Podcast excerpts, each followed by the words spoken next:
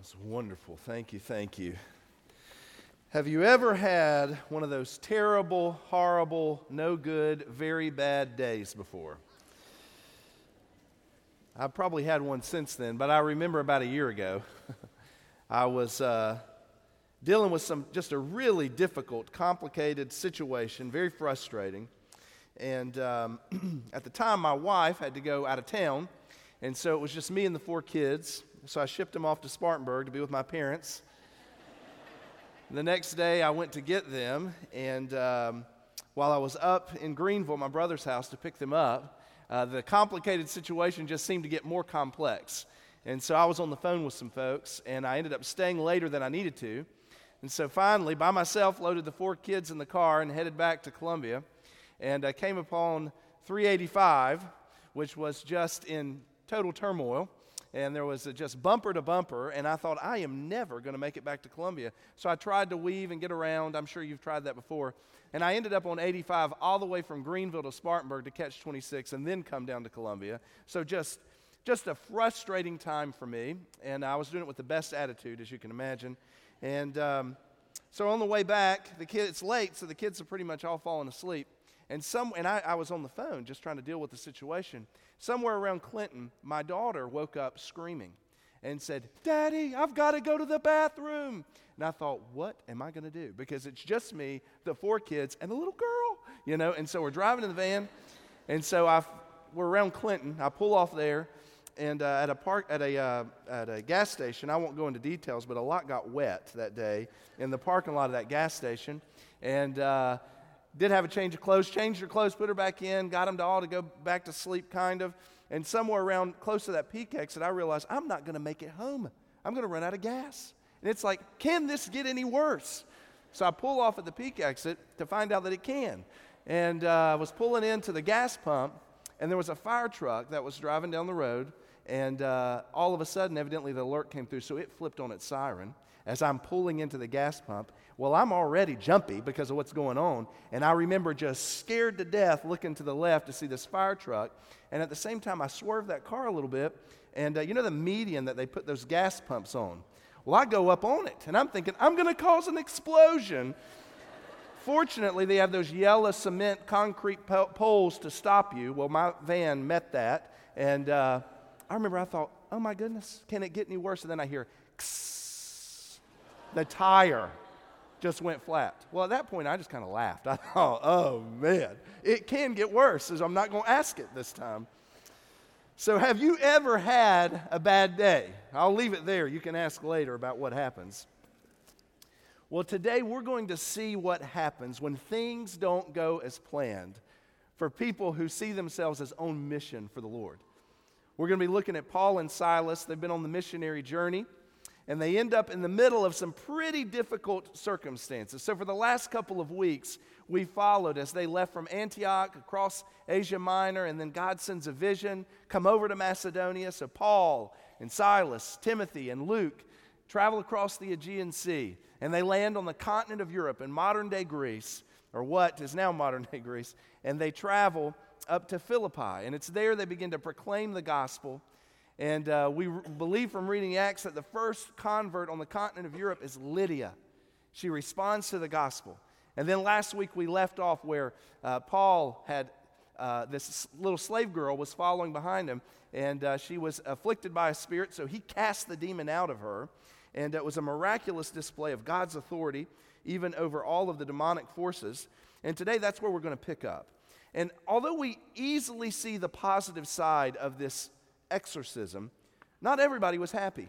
You would think that would be a good thing for everybody.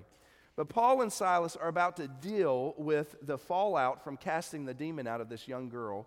Um, and we're going to pick up right where we left off. We're in Acts sixteen, verse nineteen. That's where we stopped last week. And uh, we're going to be actually looking at the rest of the chapter through verse forty. But I'm only going to read to you uh, verses nineteen through twenty-five. So Acts sixteen, verses nineteen through twenty-five. But when her masters saw that their hope of profit was gone, they seized Paul and Silas and dragged them into the marketplace before the authorities. And when they had brought them to the chief magistrates, they said, "These men are throwing our city into confusion, being Jews, and are proclaiming customs which it is not lawful for us to accept or to observe, being Romans. The crowd rose up together against them, and the chief magistrates tore their robes off them and proceeded to order them to be beaten with rods. When they had struck them with many blows, they threw them into prison, commanding the jailer to guard them securely. And he, having received such a command, threw them into the inner prison and fastened their feet in the stocks. But about midnight, Paul and Silas were praying and singing hymns of praise to God, and the prisoners were listening to them. Paul and Silas found a way to serve God even in difficult circumstances. And the message for us is that I think God expects for you and I to serve Him in spite of the circumstances that we face. So in order to really apply this to our life, we have to ask the question, so what circumstances are you talking about? When exactly do we have to serve Him? Well, from this passage of Scripture that we're going to study today, we're going to find that we serve God even in tough places and even with difficult people. So we're going to look at the first part of the passage and see what it means to serve God in tough places. When Paul cast the spirit out of this uh, young slave girl, the hope of profit for the owners went away because she was able to tell fortunes. And so that's how they made money off of her. She was slave, so whatever she was able to make, it was belonged to them.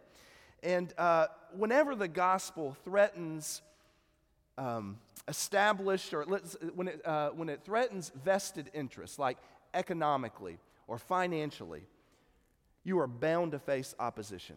When the gospel comes face to face and deals with those vested interests that of our back, uh, our wallets, our bank accounts, you're going to face opposition. See, the owners of this slave girl, they were not bothered when Paul was just walking through the city or whenever they were sharing the gospel. But when all of a sudden their ability to profit off of this young slave girl went away, then they felt threatened in that moment. So Paul and Silas, they're both Jews. They are treated at this point as criminals. The Scripture describes what happens to Paul and Silas. It says they were seized. They were dragged. It says they uh, stripped them. Then they began to beat them with rods. They struck them. They threw them into prison. And then they put their feet in stocks. Well, I think there's no argument. This is excessive, violent treatment. And it was done without any real trial that took place. And that's a particular issue that'll come up later. But it was a case of mob rule. And so in arguing that Paul and Silas should be uh, punished, they didn't bring up their real motive, because the motive was, he's all of a sudden, I've lost the ability to profit off this young slave girl. Instead, they said something totally different. Verse twenty says, "These men are throwing our city into confusion, being Jews, and are proclaiming customs which it is not lawful for us to accept or to observe, being Romans." So the slave owners claim that this is a law and order issue. You got to do something about this. But in order to sway the authorities and sway the mob, they do what so many people do throughout history. They appeal to this nationalistic uh, sentiments and even anti-Semitic sentiments. They say, they're Jews. You know, we mentioned last week that Claudius was uh, emperor of uh, Rome at this time. And uh, forty-nine A D, he cast the uh, Jews out of Rome. Well, that's about the exact time that Paul is in Philippi that we're studying in Acts. It's about the exact same year, somewhere within a couple of years of this. And they're saying, these guys are Jews. And they're causing a stir here because they're proclaiming customs that are contrary to our um, Roman way of life. Now, it is a valid point. Uh, Paul and Silas did not come on some political mission to stir up strife within the Roman Empire, but they are there as ambassadors for Christ. Their hope is to bring the kingdom of God to bear against the kingdom of this world. And so they've established this little outpost to heaven, this little church in Philippi on this European continent, kind of behind enemy lines, we said last week. And the city is starting to go to turmoil over the arrival of the gospel because things are being challenged. People are changing. And the Roman way of life is all of a sudden kind of teetering. And so the crowd is infuriated. And the magistrates rule, okay, well, let's go ahead, let's punish them. So the magistrates, they would travel with these police officers who carried around, they were called lictors. And they carried around these bundles of rods. They would be tied tightly and have axes sticking out of them. And uh, so it's used in propaganda, especially um, uh, fascist. Benito Mussolini, he used this picture of these rods bound tightly with these axes sticking out. They carried them to show we have power. And then when all of a somebody, su- sudden somebody was punished, they would unwrap those rods, and the people would take the rods, and they would start beating whoever was being punished. So that's what happened. Everybody had a rod. Everybody's beating Paul and Silas because they're being punished at this moment. Now, Paul describes that this was not the first time, or the only time, excuse me. This wasn't the only time it happened to him. In Second Corinthians eleven twenty-five, it says, three times I was beaten with rods. Once I was stoned. Three times I was shipwrecked. A night and a day I have spent in the deep. Paul really suffered for Jesus. And so here he is getting beaten, and there's no trial. Paul and Silas are um, kind of, they're beaten, and then in verse twenty-three says they were thrown in jail. And ultimately, they're placed in the inner cell, and their feet are put in stocks. This is kind of um, maximum security in the Philippian jail. Well, how do you react when things don't go your way? What tends to come out of you when your life gets derailed a little bit, or you end up in an uncomfortable situation, or things don't go as you planned? Whenever uh, the tire went flat, I did laugh in that moment because I thought, it just can't get any worse. But I want to tell you, uh, before that, whenever it was maybe just mildly frustrating, I was irritated enough, probably taken out on my children, probably in my mind thinking things about the drivers that were around me. It doesn't take much for me to get a little bit irritated. You know, walking into a store and there's one hundred checkout lanes and there's thirty people and two lines, and you're thinking, what are we doing? I get a little irritated. You know, driving down the road, the red light turns green, and then we just sit there. And I'm thinking, what are we doing? Let's get going. It doesn't take much for me to get a little bit grumpy, and I hope that I'm connecting with you because surely somebody else feels like that. When Paul and Silas are beaten, they're arrested, they're placed in stocks. There is no record of cursing. There's not even a record of a lament inside the jail. Now, they were singing, but it was not Folsom Prison Blues. These men had been beaten, and they're bleeding. They can't sleep because they're uncomfortable, and all of a sudden, whispers of prayers start coming out of their mouths. And then songs, not of lament, but of praise. The early Christians were characterized by hope and joy. Now, it wasn't because life was just easy for them. It was because the Holy Spirit took up residence in their lives.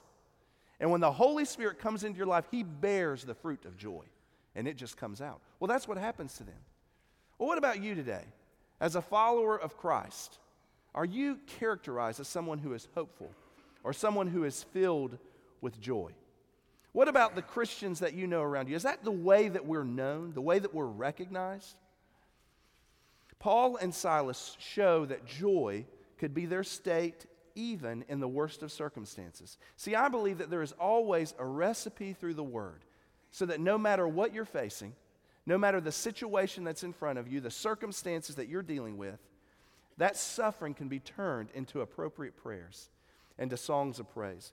Well, I imagine that when our Heavenly Father heard those prayers and those songs, it was probably a sweet sound in His ear.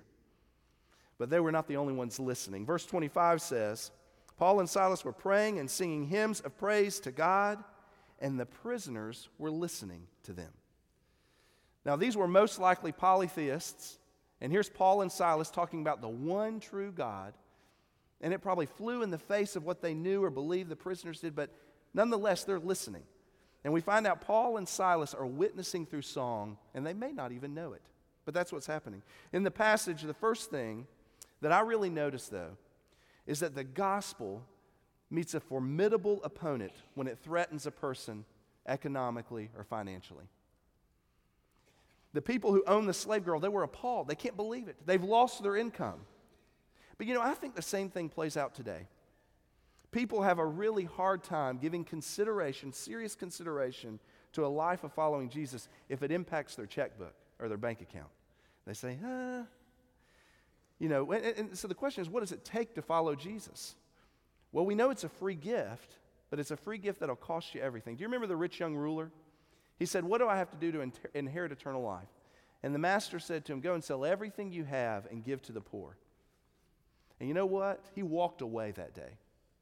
And I wonder how many of us might feel tempted to walk away if the same was said to us. Many people count the cost, and they believe salvation may, if they think it might impact their wallets, they just proceed with caution. Well, in our day, and I would say in particular probably our corner of the world, people want to follow Jesus, but not too radically, right? They don't want to stand out. They don't want to look like they're doing something too crazy here. So they kind of push back against what might be uh, characterized as radical obedience. And so they say, you know, I'll follow Jesus as long as it makes sense, but don't nobody get crazy now. You know, we're just going to do our thing and just not, it, we don't want it to affect everything about us. They don't believe that Jesus should impact their wallet, except maybe to make it grow, right? So they rationalize scriptures about sacrificial giving or biblical stewardship. But folks, here's the thing. We should expect that following Jesus is going to fly in the face of some of our values and some of our practices and some of our customs. You know why? Because following Jesus should be starkly different than following the way of the world. It should be so obvious and so clear. So it'll impact you relationally. Following Jesus should impact you emotionally. It should p- impact you professionally, financially, and even physically. We find out in this passage that suffering is also a part of following Jesus. That's the second thing I noticed. Paul and Silas demonstrate that following Jesus is not a bed of roses.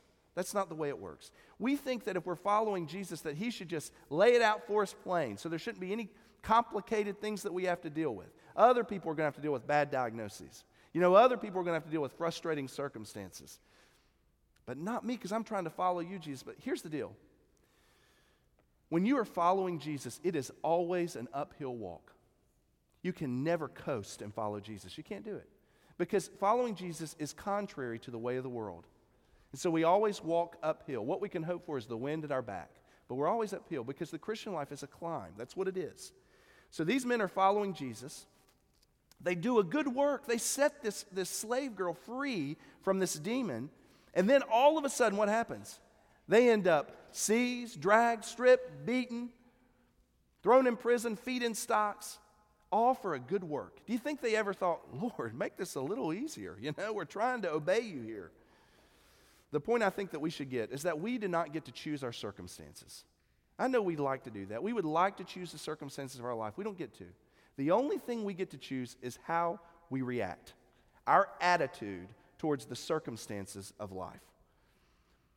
In the same way, we do not get to choose the circumstances of what it means when it comes to serving God. We don't get to say, well, I'll serve you here or in this way. We serve God even in tough places.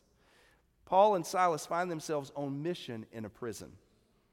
I know some of you are probably walking here today with some really tough circumstances. And I'm not going to make light of that. I know that you have some things going on in your life that nobody would ever choose to have to go through. You've been abandoned by family.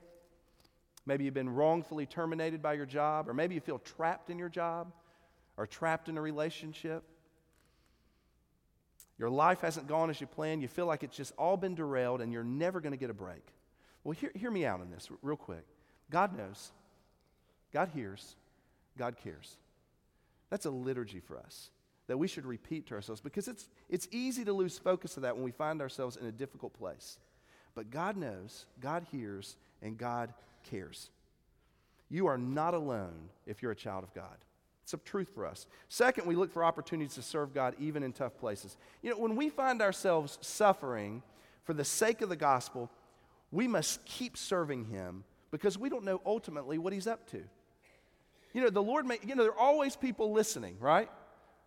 Paul and Silas, they had these prisoners listen. There are always people watching. There are always people listening. Maybe the Lord has placed you there so that somebody might hear or somebody might see.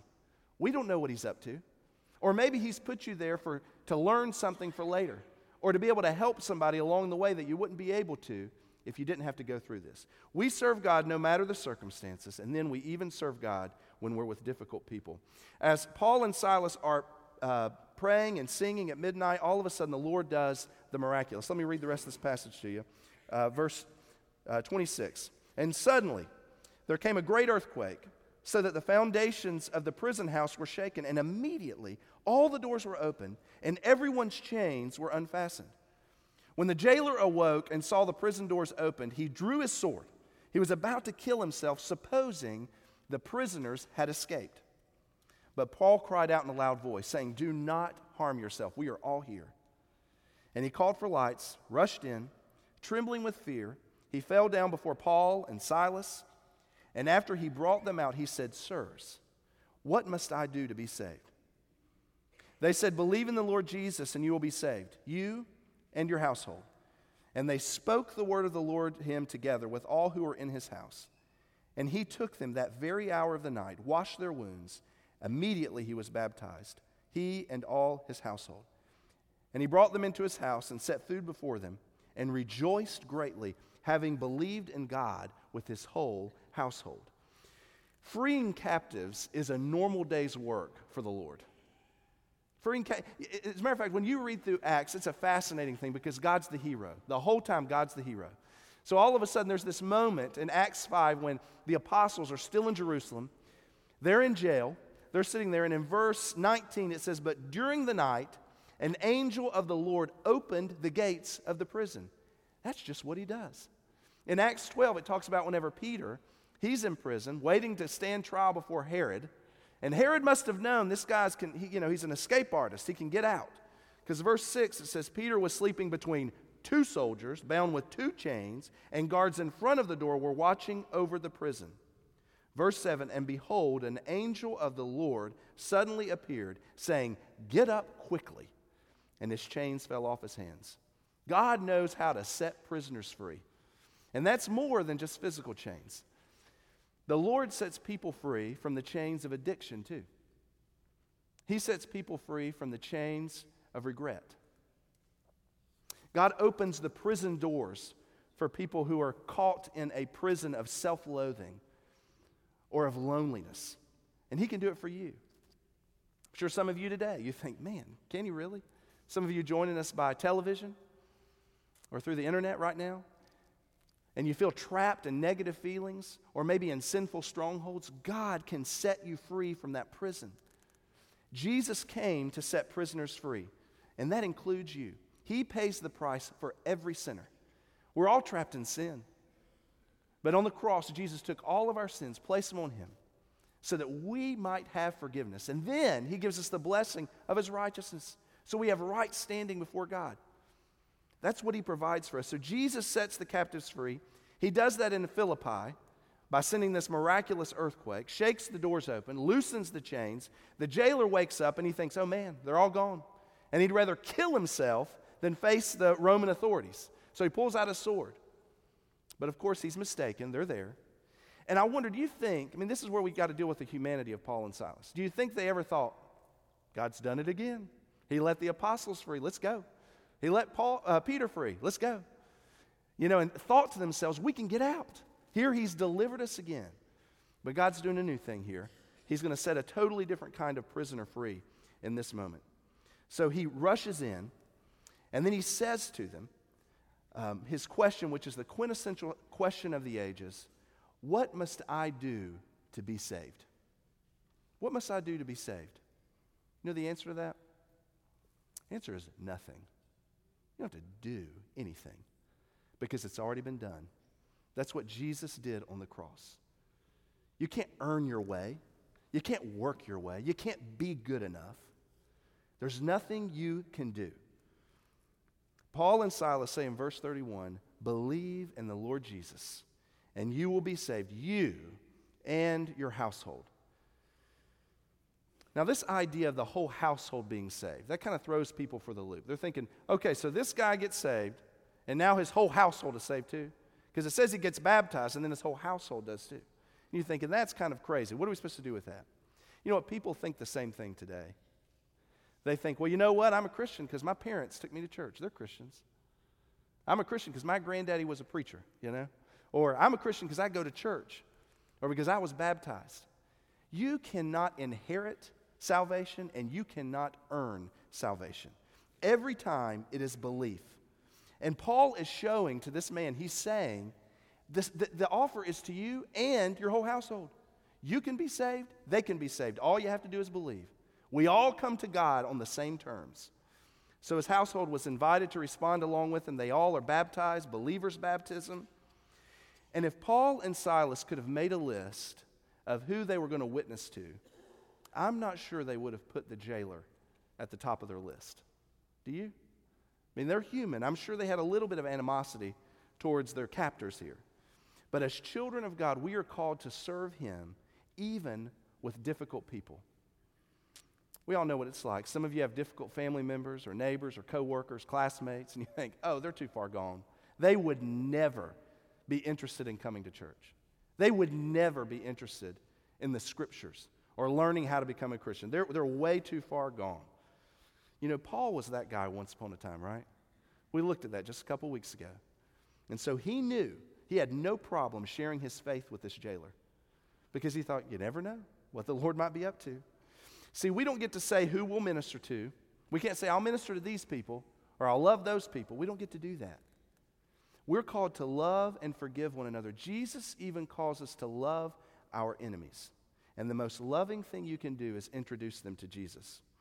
So there's immediate evidence that this guy has responded to the gospel.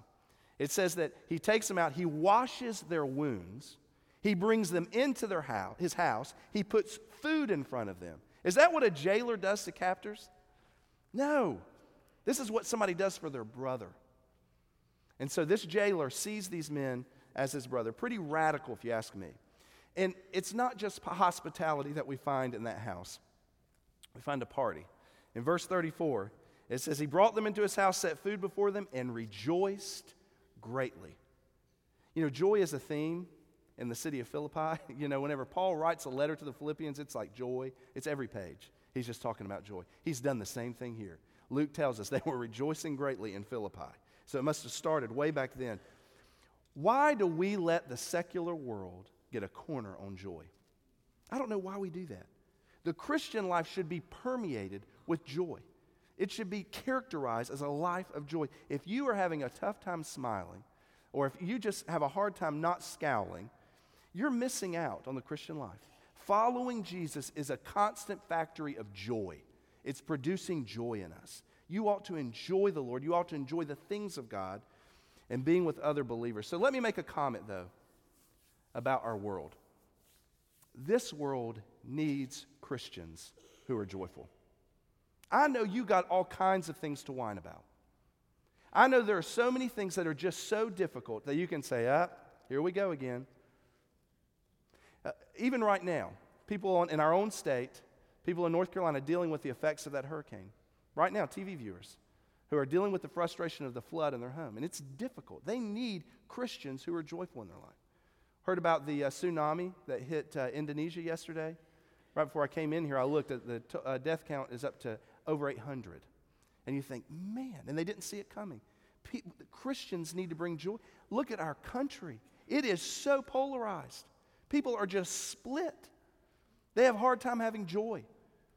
And then we have social media that is so much easier to find uh, enmity than kindness, you know.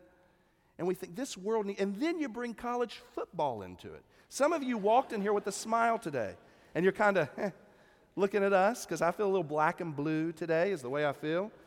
But a great way to live on mission is to be joyful. God expects you to serve him in spite of your circumstances. Doesn't matter if you're in the prison or if you're in front of the jailer. Whatever your state, you are to be, find yourself, you're to be um, on mission with him. The last six verses of the chapter show that uh, the magistrate sent word to have Paul and Silas released. The jailer says, you get to go free. And listen to what Paul says, verse thirty-seven.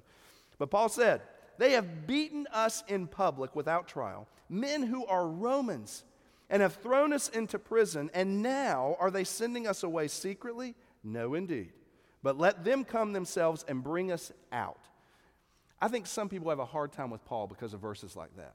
They think, man, he is so full of himself. Why didn't he just go? He got his ticket out, you know? Y'all, but this is strategic. He has a reason to do this because Paul is about to leave Philippi. This little fledgling church is going to be there. And if he leaves on these terms, then everybody's going to think, yeah, that's criminal activity over there. He needs the record set straight. He needs a public apology so that the reputation of the church can stay intact. And that's what he gets. Paul, Timothy, Silas, Luke, they go to encourage the church in the house of Lydia, and then they headed out on the rest of their mission. We're going to be looking at that next week as they go. But here's the point. We serve God even in tough places and even with difficult people. Today, if you are a Christ follower, are you willing to serve Him no matter the circumstances? You might find yourself questioning where you're working or living or, or studying, but God has a mission for you. You might find yourself with people that you have a hard time getting along with, but God may be up to something there. The book of Esther tells an incredible story about a woman who's in the worst of circumstances, around some of the worst people, and the resounding message of the book is, Esther, maybe you're here specifically because of this. Well, child of God, could it be that God has placed you here strategically for a reason and for a purpose? If you're not a child of God and you're a seeker today, could it be you're here today so that the Holy Spirit might open your heart just like He did Lydia? Don't miss that. Today, if you hear His voice, do not harden your hearts. Our Father in God, we thank You for the opportunity to study Your Word. Now, Lord, I pray that You would help us to live it. Help us to live it. God, I know that there are responses that we need to make. Some of us need to say, You're right. I need to live on mission, even in the middle of where I find myself. Some people need to respond to the gospel. Some people, it may be joining the church or some other commitment. Lord, I pray that You would bless us now as we move into our invitation. It's in Jesus' name we pray. Amen. We're going to have an opportunity to respond. If God's speaking to you today, would you make a commitment? Some of you may need to just join our church. We'll be down here waiting on you. Some of you need to make a response to the gospel. I'd love to share with you. You stand, our choir will sing, you respond. Christ is all I need. Christ is all I need. All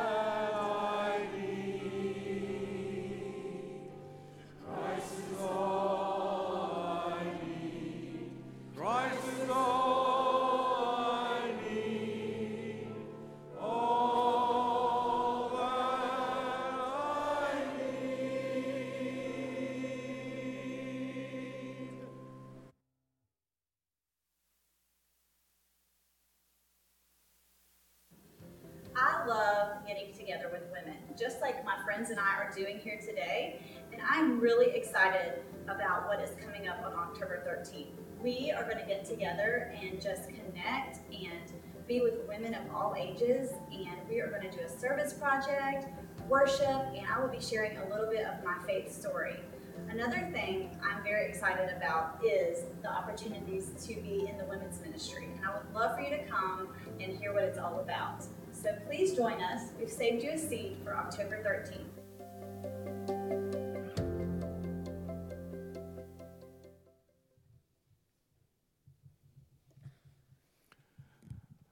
We are uh, fortunate today to introduce new members to you, and uh, you'll notice that they are quite a bit younger than, say, me or even the pastor.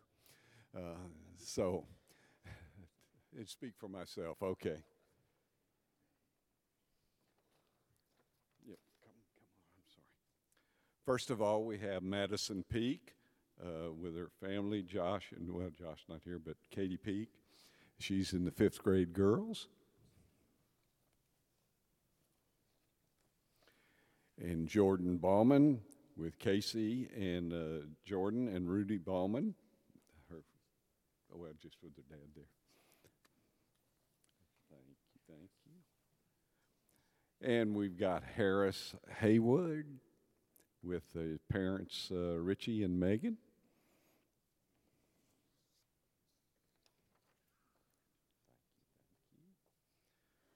And Tallulah Williams with Jerry Williams, her dad. Oops, come back, Tallulah.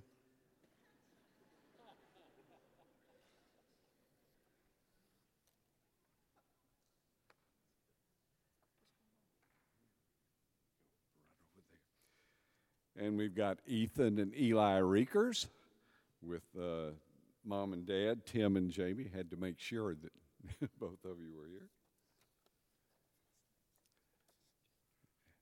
And Perry Corley with Jamie and Willette, his parents. Perry's gotten bigger than Mom. Keep coming up. And then we've got Emery and Madeline Dupree with their mom, Jill, and Dad, Dan.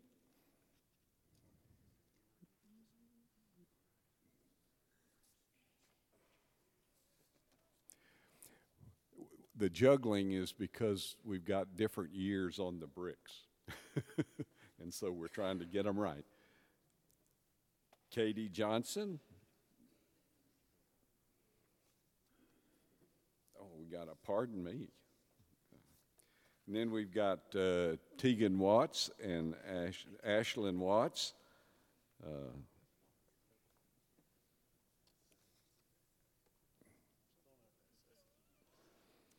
And Mackenzie Kerner with Ken and Bridget.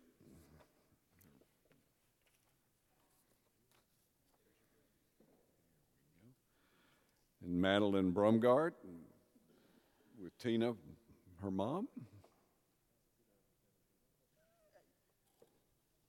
Oh, and Tom, I'm sorry. You got the whole gang.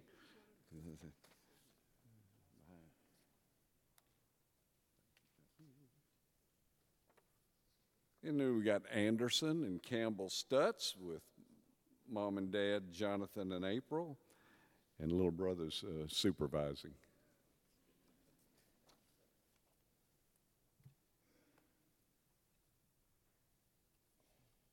And we've got Katie and Lizzie Weingartner with uh, Mike and Jill and little brother Nate. Yeah, okay, I got the grin there. Then we've got D J and Anna Mills Cox. Uh, Anna Mills is uh, short enough that she fit right in with the group, so we just uh, did that. Thank you, thank you.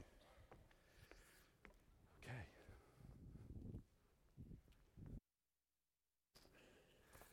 Thank you, and we're so glad to have y'all and our uh, members of our church. Now, some of them, they joined a while back, but we just put this off. So I'm glad y'all finally got to get your bricks. Now, don't throw them on your way out, but we're glad you have them. Um, I'm thrilled that you're here, and uh, we do have some announcements in there for you, that things that you can pay attention to that are coming up. And I'm going to go ahead and ask you to stand, and I'll pray our benediction, and we'll be dismissed. Father, uh, what a great privilege.